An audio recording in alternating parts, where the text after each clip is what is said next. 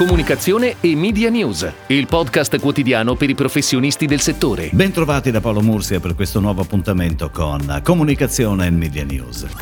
È arrivata giovedì con un comunicato la notizia che Google posticiperà alla fine del duemilaventitré il proprio piano per il blocco dei cookie di terze parti, molto criticato da editori, operatori pubblicitari e aziende. Google afferma che la decisione le darà più tempo per rassicurare gli editori, l'industria pubblicitaria e le autorità di regolamentazione in merito alle nuove tecnologie che sta sviluppando e testando, per consentire ugualmente una pubblicità mirata. Anche se ci sono stati notevoli progressi in questo progetto, è diventato È stato palese che serve più tempo in tutto l'ecosistema per fare le cose per bene, ha aggiunto Google. Ed ora le breaking news in arrivo dalle agenzie a cura della redazione di Touchpoint Today.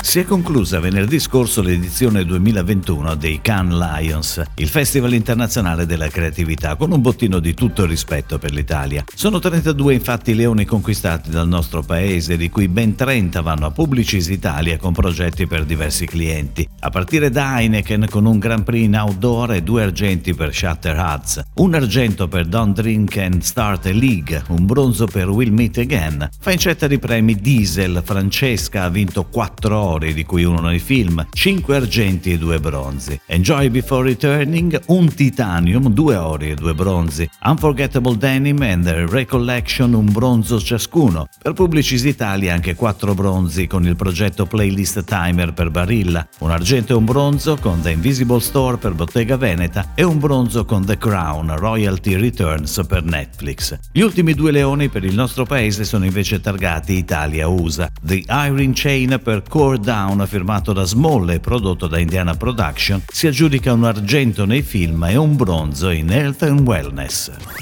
L'agenzia I mille ha curato il restyling del sito del Museo Nazionale dell'Ebraismo Italiano e della Shoah di Ferrara, città dove la comunità ebraica è presente da secoli. I lavori sul sito web meis punto museum hanno avuto un focus ben preciso: mettere il visitatore tipo di un museo al centro e garantirgli un'esperienza di navigazione guidata, ma anche emozionante. E questo intervento ha coinvolto design, U X e contenuti.